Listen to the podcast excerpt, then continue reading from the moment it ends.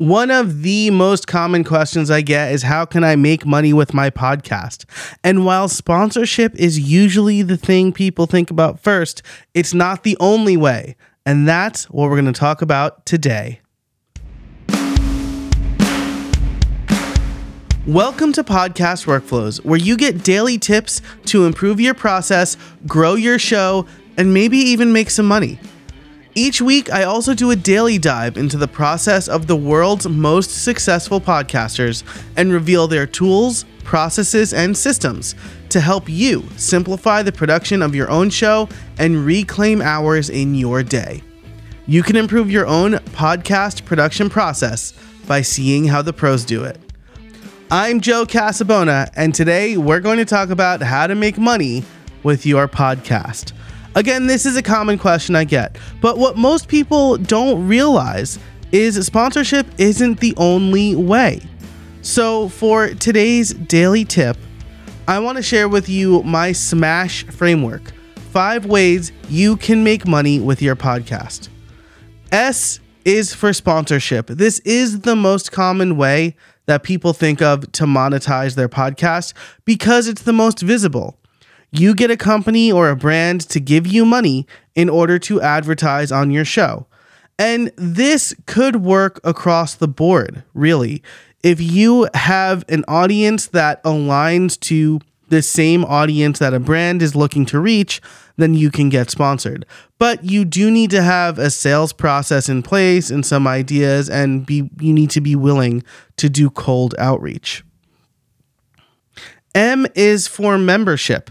Another commonly known way to monetize, because this is almost as visible, any podcaster is going to try these two things first. So instead of asking potential sponsors, you ask your listeners to directly support the show, usually in exchange for some members only benefits.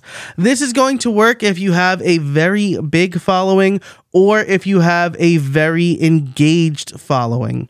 And it could be either. If you have a core group of 100 fans who are willing to pay you 5, 10, maybe even 20 bucks a month, then maybe the membership is worth it for you. But if you have a very small, unengaged audience, this is not going to work.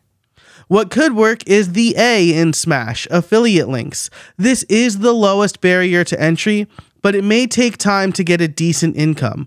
You sign up for affiliate programs of products you commonly recommend, and then you get a cut of each sale from the people who click your link at no extra cost to the purchaser. What you want to do here is find two, three, or four affiliate programs that pay out well. Don't just sign up for Amazon affiliates because you need to do a lot of volume to make any appreciable amount of money. But for a affiliate program like say ConvertKit where they give you 30% of all of the recurring revenue for 2 years, that can add up.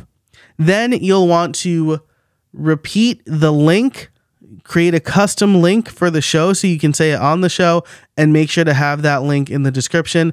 Of course, always make sure that you're doing affiliate disclosures. The second S in Smash is selling, and this is selling products or services. I feel like this is the least used way to make money with a podcast you using the podcast to prove your expertise can sell directly to your audience. This is another reason why using the podcast to build your list is so important because it's a little easier to directly sell to a warmed up mailing list than hoping the person who is hearing the call to action for the episode they're listening to is just going to go off and spend money. But the idea here is that you are positioning yourself as an expert, as an authority with your podcast, and that will get people to know, like, and trust you. Similarly, the H in Smash is helping, and this is helping people through coaching, consulting, and courses. You're going to use your podcast to land consulting clients, coaching clients, and sell your online courses because you are building that know, like, and trust factor. This could be a little easier than selling just a product or service because you can have a podcast that does exactly what your helping service does. For example, sometimes on this podcast, I will do live coaching calls to show potential customers and listeners how I help people with their podcast. So you're showing, not just telling. Naturally, you're not just locked into one here, but understanding your options will help you craft your episodes and your call to action. It will also help you figure out where to spend the time, your time, because if you think that sponsorships are not good for you, well, then you shouldn't spend time trying to get sponsors. If you are not getting the listenership required to have members, then you shouldn't be putting time and effort into a membership. Now, in the description for this episode, I will link to a PDF of, of my Smash framework.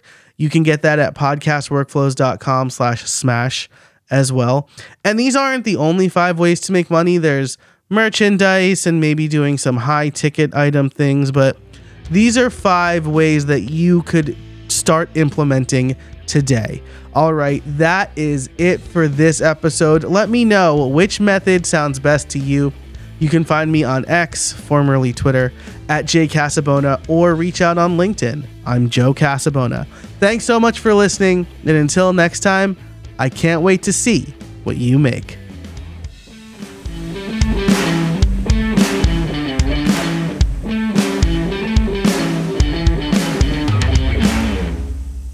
Hey, before you go, I want to tell you about a free resource I have called my podcast process templates.